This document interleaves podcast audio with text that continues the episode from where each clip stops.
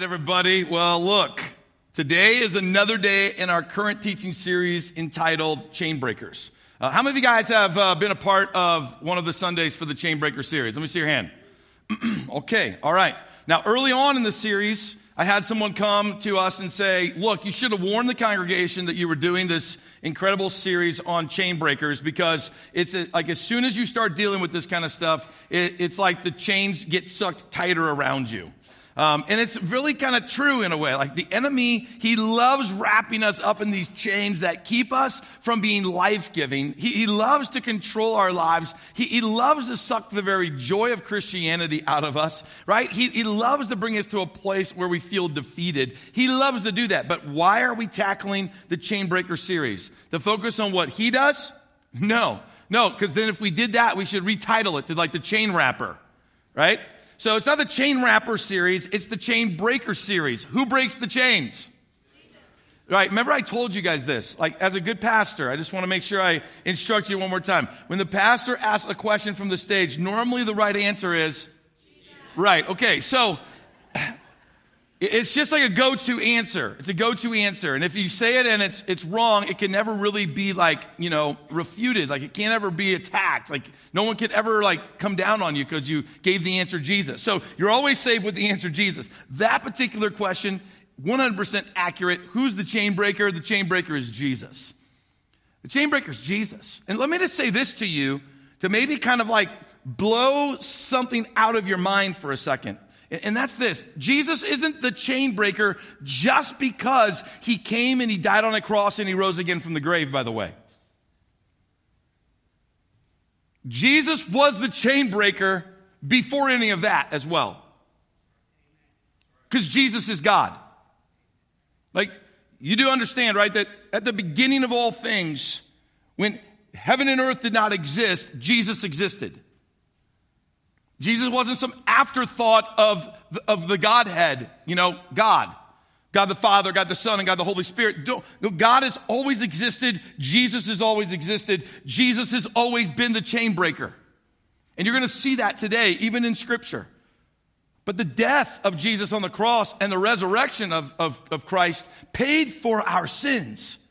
He's always been the chain breaker, and he always will maintain the title chain breaker. We can run to him today knowing that he's always had the authority, and the display of the cross and the resurrection was just another evidence that he has the authority. And today he sits at the right hand of the Father waiting to return for his church with the complete authority to break chains today. All right? Now that's the good news. But today we're going to tackle a chain that all of us deal with. Some of us are dealing with it right now. It's the chains of anger. Don't raise your hand if you're dealing with that right now. But some of you are. Some of you deal with it more often than others. Some of you, let's just be honest, are angry people. Don't nudge the person next to you. Some of us are more angry than others. But all of us deal with anger in one way or the other. And, you know, what gets you angry might not be what gets the person sitting next to you angry. Right? Like for some people, man, this human trafficking issue that is just running rampant. It's like gone from underground to above ground on our planet, and the way that certain people are being treated and manipulated and deceived. I mean, that just gets underneath some people's skin like royally, and it causes them to, you know, take action. It really gets at them. It makes them angry, this human trafficking issue. Some people, it's just controlling people. Like you got a controlling boss, and every time you go to work, it's like, ah, right? Or a controlling spouse, or a controlling neighbor, or a controlling child in your house. So that can get you really angry. Some of you, you get angry because of bad drivers. It's not worth it, people. It's not worth it, all right? But bad drivers can make certain people just like irate. Telemarketers can make certain people irate. God, I forgive them right now, right? I got to just let them go. Feeling disrespected at times can make some people just get irate, right? Some of you just get angry at the referee when you're at your child's sporting event. It's wrong, people. Let it go. You get angry at the coach. Let it go. Right? Let it go. And if there's any coaches in the room, you would say, amen. Right. I heard you loud and clear. All right, good. Right? Some of you, you get angry. I mean, this causes anger to come up within you when you're trying to watch your Netflix show and your video keeps buffering. That'll get you angry. Or when you're trying to do work, you know, on your phone or on your tablet or on your computer at the coffee shop and the Wi-Fi keeps dropping. That will get you angry. Hope I didn't expose anything there. But anger can be controlling. That's the danger of it, right? In fact, unchecked anger, it will wrap around you like a constricting chain, wanting to suck the very life out of you. Anger can cause you to expose the very worst that lives inside of you. Trust me, it's happened many times. It's not something I'm proud of. It's not something I even really want to admit. It doesn't bring me great joy to admit to you that anger in my past has exposed the very worst of me. But I'm only saying that because I can identify with you. I know, I understand. I am Jeff Baker, red-blooded human American. I know what it's like to find anger welling up within you and then to strike out. So I've kind of come up with my own little scale for anger. Now, I'm no psychologist, so don't write this down. Don't try to go write a paper about it. Don't try to post it out there on the internet as if it's some kind of scientific scale. But I have come up with a pretty fun, but yet accurate, anger scale. All right? Are you ready for this? Anger starts. So there's this moment happens, whatever makes you angry. And some people, you go to this stage, which I'm just referring to as the buried nuclear waste stage. This is where something's happened to you. Somebody said something, did something. The bad driver cut you off. The Wi-Fi went, but you take all your anger and you bury it down deep someplace. You have a deep chasm inside of your heart that is really black and ugly and toxic and radioactive. But somehow, some way, you're able to cap it and just keep it there.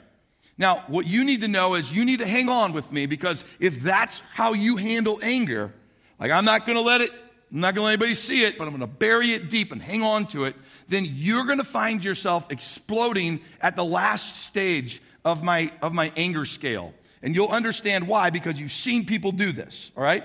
So if that's not you, you don't just bury it and keep it there, then maybe you're the next level of burying it, but yet it kind of seeps out, moment after moment, because you can't keep it in. And that would be what I'm going to refer to as the passive-aggressive stage, right? Now, this is no new word for you, but you're the kind of person that you just can't keep the anger inside. And so there's emails that get sent. There's text messages that get sent. There's words that get said. There are things that happen behind the scenes because it's boiling inside of you, but you don't have that toxic container to keep it in. And it just kind of it blurts out. It impacts people. It hurts and wounds people. So those are the two kind of try to bury it stages. But then you've got that really right in the middle, stuck in the middle, the water off of a duck's backstage, right? It's that things hit you like they hit all of us, but yet you found this place where through Christ and through the Holy Spirit that you just kind of you let it go. It just kind of rolls off of you. Anger starts its process in you, but you go with the biblical concept. You never let the sun go down on your anger, right? You deal with it that day. You find a way to forgive. You let it go like water off of a duck's back. Now, if that's not where you live, that's where I'm trying to help you get to today. But in a biblical sense, not just in a I'm strong enough to do it. Because otherwise, then we're the reaction half of the scale, where you get angry, something happens, and you get steamed or you get frustrated. That might be you, where you definitely can't bury it. It just is going to be war right on the front, and boom, out it comes, right? And you're just steamed, frustrated, and you hurt people with your words, or you say things that you regret, right? Anybody ever done that before? Of course. Many of us have lived in this stage. But when that stage kind of develops into a maturity, then you escalate it to a toddler tantrum, where you revert back from your 30s, 40s, 50s, 60s back to 3 years old. And you've seen people do this before, right? You may have even done it recently as well. But it's crazy how this angry moment just kind of overwhelms you, and you're back to your kicking and screaming and biting and scratching and, all that comes with a toddler tantrum. And that anger just controls you to a point where you're totally embarrassed with how you act. But when that's not enough to express your anger, then you take it to the ultimate stage on my anger scale, which is the Incredible Hulk stage, right? The Incredible Hulk stage, like everything's let go. You're just in a full-on rage. You're getting ready to hurt somebody bad. That's what happens with the nuclear waste buried stage, when over time it gets so toxic that you can't keep it anymore, and you jump straight to stage 6, Incredible Hulk moment. Dangerous. Really dangerous. So how can the Bible help us remain free from the chains of sin today?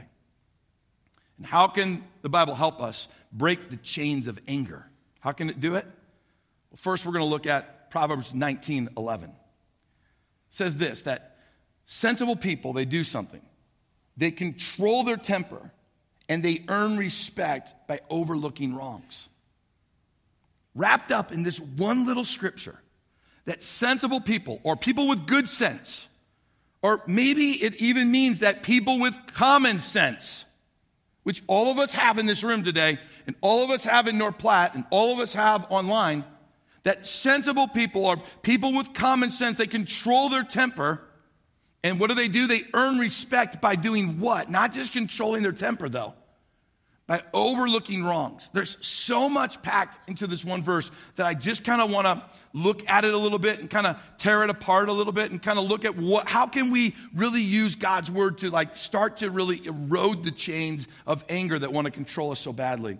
And the first place I want to start is with the anaconda effect. The anaconda effect. For some of you, I mentioned snakes, and instantaneously there's this bad gut feeling on the inside. Well, there's no snakes in the sanctuary, okay?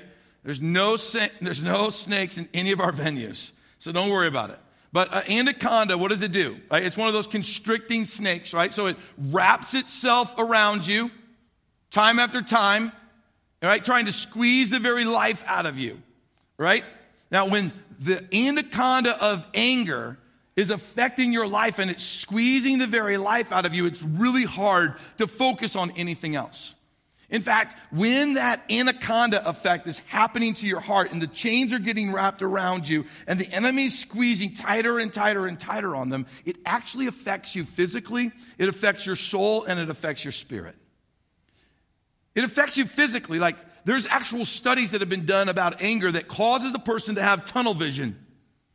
So look at this with me. When that anaconda effect starts squeezing on your heart and it starts squeezing on your mind and the chains of anger really start to cinch down on top of you, you start to exaggerate the truth with delusion. It's one of the effects of it. In fact, it takes the anger in the moment that you have and it escalates it because you can no longer see truth. You only see delusion.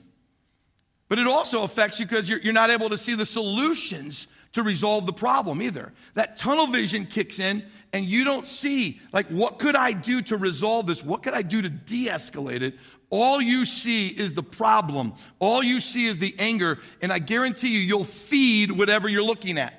And you'll make the conflict or the situation even worse than what it is. But here's the last thing that tunnel vision does to you, and how it affects others. You end up hurting people that are in your peripheral because you can't see the effect of your life and how it's impacting them. And that's what anger does. When the anaconda effect starts, squeezing the very life out of you, that tunnel effect kicks in, and that tunnel effect starts causing anger to stir up additional conflicts, and it keeps you in a constant state of controversy. It wants to do that. It just wants to stir it up even more and more. And that's exactly what Proverbs 15:18 says about the issue. It says that a hot-tempered man does what? Stirs up strife. But he who is slow to anger quiets contention. The hot-tempered man, he keeps stirring it up. when the anaconda of anger just keeps cinching down on you. It's amazing how you just keep perpetuating the problem, making it bigger and bigger, worse and worse, even impacting others. So if you want to break the chains of anger, then what have we learned so far in these two verses? Well, Proverbs 19:11, it told us to do two things: overlook wrongs and use common sense. For some of us, guys, look, things are going to come every single day, and you got a choice to make. You can keep being angry at every little thing that gets underneath your skin, or you can start to overlook them and realize, you know what? This is not going to change my day. I'm not going to let that person control the next hour of my life. I'm not going to let that word stick with me that was said in the morning and impact my entire day. I'm not going to let this moment control me. I'm going to overlook it. And I'm going to use common sense. Like, instead of like responding back and stirring things up, I'm going to use some common sense here and realize this isn't the end of the world right now. This isn't the mountain that I need to climb and die on. See, when we don't overlook the moments that cause anger, then you make every situation a mountain that you want to die on. I'm going to tell you right now, you don't have the energy to do that. You weren't built for that. That's not what God designed you for. There are some mountains in life that we have to climb that we would say it's worth dying on, but it's never going to be from a moment where someone else did something that caused great anger in you. The other thing we can learn is from what Proverbs 15:18, which we just read it. It told us to do two things: be slow to anger. And then it said, look, if you do that, you will be a part of quieting contentions. If you're slow to anger, which is a choice that we can make, by the way. So here's what's interesting about that scripture. Be slow to anger. Doesn't mean that anger isn't going to be an emotion that you feel. That's not what we're trying to say today. We're not trying to say never feel anger again. Okay, because that would be unrealistic. But be slow to it.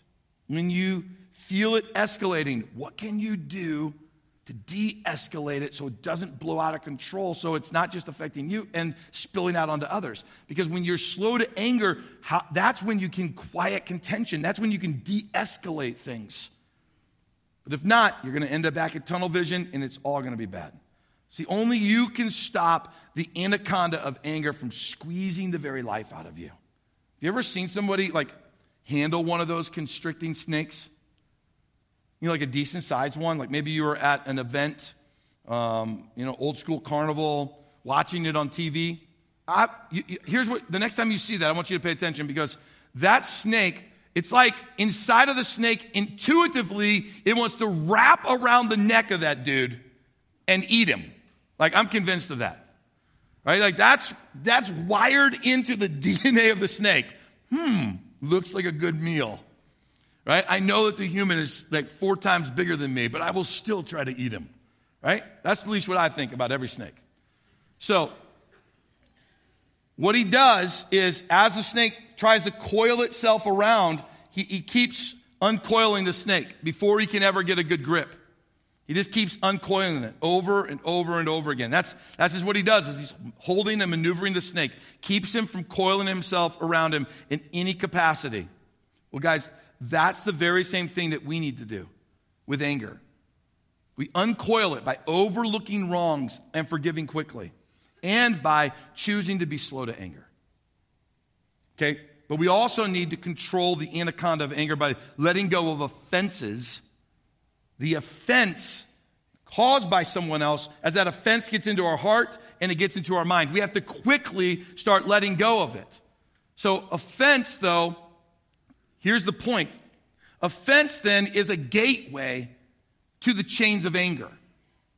The reason why you got to let go of it is because it becomes a gateway. Now, some of you, you've heard like the argument with, a drug called marijuana that is been said that it's a gateway drug to other drugs. And what I'm saying to you today is, in that same kind of mindset and understanding, offense becomes a gateway to the chains of anger, that anaconda wrapping around your heart and sucking the very life out of you. And an offense can come from anywhere, right? But primarily, where do offenses come from? Don't you find that primarily offenses come from people that you love and you care about and that you're closest to? It's because you love them and you care about them. It's because you respect them that there is this moment that happens where something takes place that catches you off guard. It comes out of left field. It strikes you wrong, that all of a sudden now you get this offense towards a person primarily. It can also be towards an entity, but primarily the offenses that end up controlling us the most are the ones that we hold against others. And I'm just going to say to you today that depositing an offense inside of your heart is one of the enemy's number one tools to control you and to steal the joy out of your life. And it becomes the gateway to later the chains of anger controlling your life. An offense. See, if you add one letter to the word anger, you find out the true power of the offense. Here's the true power of the offense. It becomes danger. You add one letter to the word anger, and you got danger. An offense, when we harbor an offense in our heart, when we let an offense kind of work its process in us, it becomes very dangerous for you physically. It becomes dangerous for your soul, your mind, will, and emotions. And it becomes super dangerous for your spirit. It's amazing how an offense can put like a foot on an accelerator and cause you to run rapidly away from God. Just by harboring an offense, it becomes dangerous, guys. You become, in a way, kind of like an ember in a wildfire.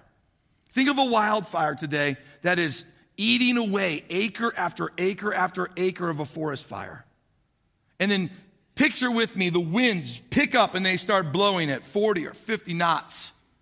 Right? And then the hot ember, it gets picked up out of the forest fire and it gets blown a mile away and it gets deposited glowing hot red into a dry field a mile away from the actual wildfire. What happens a mile away?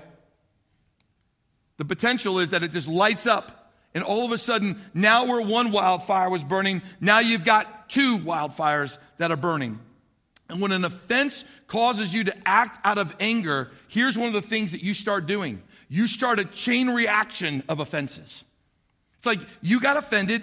You let that offense turn into anger. That anger turned into action. Now you offended someone else that gets angry, that turns into action, that creates an offense. And you took one wildfire and you started sharing it all over the place, all because you couldn't let go of the offense. And you let the anaconda suck the very life and squeeze the very life right out of you. But on the other hand, when you put out the fire of offense within your heart, here's what you do. Here's what you do. You destroy the chains of anger.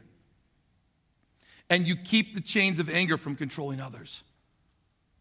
Every single one of us in this room today has a choice. You have a choice. Harbor an offense and let the toxicness of it ooze out and impact others. Or have an offense in your heart, and by the end of the day, before the sun goes down, you let it go. Don't let it affect you. Don't let it affect your marriage. Don't let it spill out on your children. Don't let it spill out on those that you lead. Don't let it come back the next day into your office place. Don't let it wake up the next morning in your marriage bed.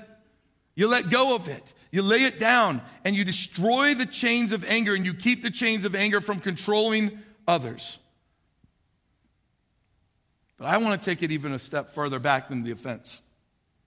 If you start really processing how the chains of anger control us, and you start reverse engineering that back, it actually starts before the offense. If you want to be a person that lives life free from taking on the offenses where others do things and say things that wound and hurt and cause pain, here's where it starts. It starts by guarding your heart from a critical spirit, from being a person that criticizes. Criticism and a critical spirit are the breeding ground for an offense. And the offense leads to the chains of anger. Where does it start?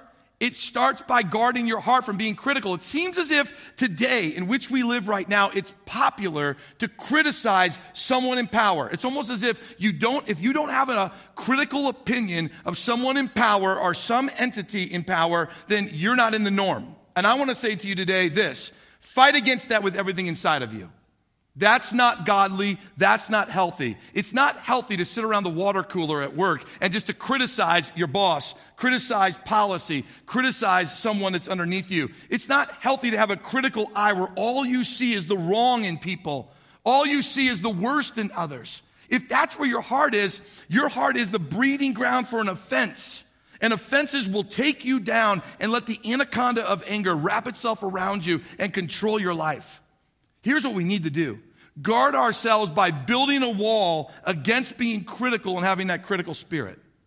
You build the wall there, offenses, they can't get in. And if an offense can't get in, nor can the chains of anger wrap around your heart and control you. Now, I just want you to know something right now. That's actually really good preaching.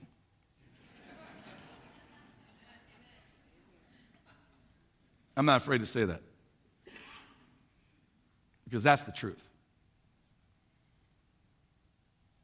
You want to combat this at its origin, you combat it there. You protect your heart there. Here's what Romans 12 says about it. It says, if possible. It's a very unique scripture, a very unique one.